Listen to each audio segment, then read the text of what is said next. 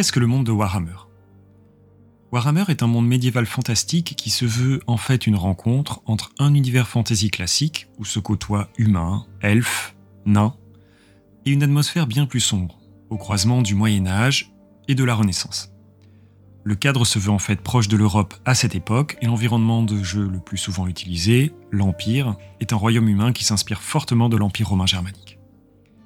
Il n'y a pas vraiment de flamboyants héros dans Warhammer. Les joueurs incarnent souvent des personnages à la morale douteuse ou au tempérament radicaux, qui font face à un monde hostile, boueux et sans aucune concession.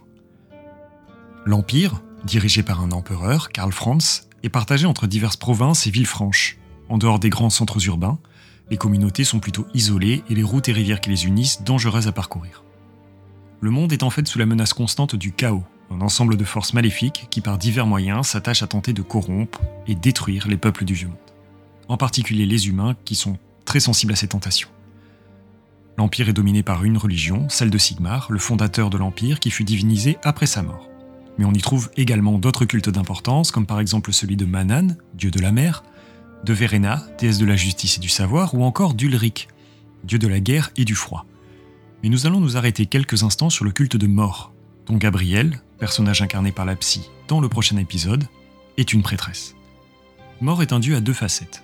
D'un côté, il est le dieu de la mort, dont les prêtres prennent en charge les défunts, où qu'ils soient.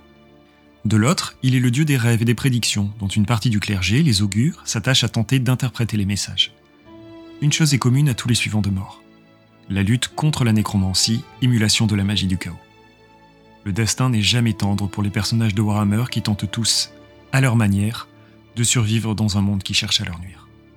Bienvenue dans le vieux monde.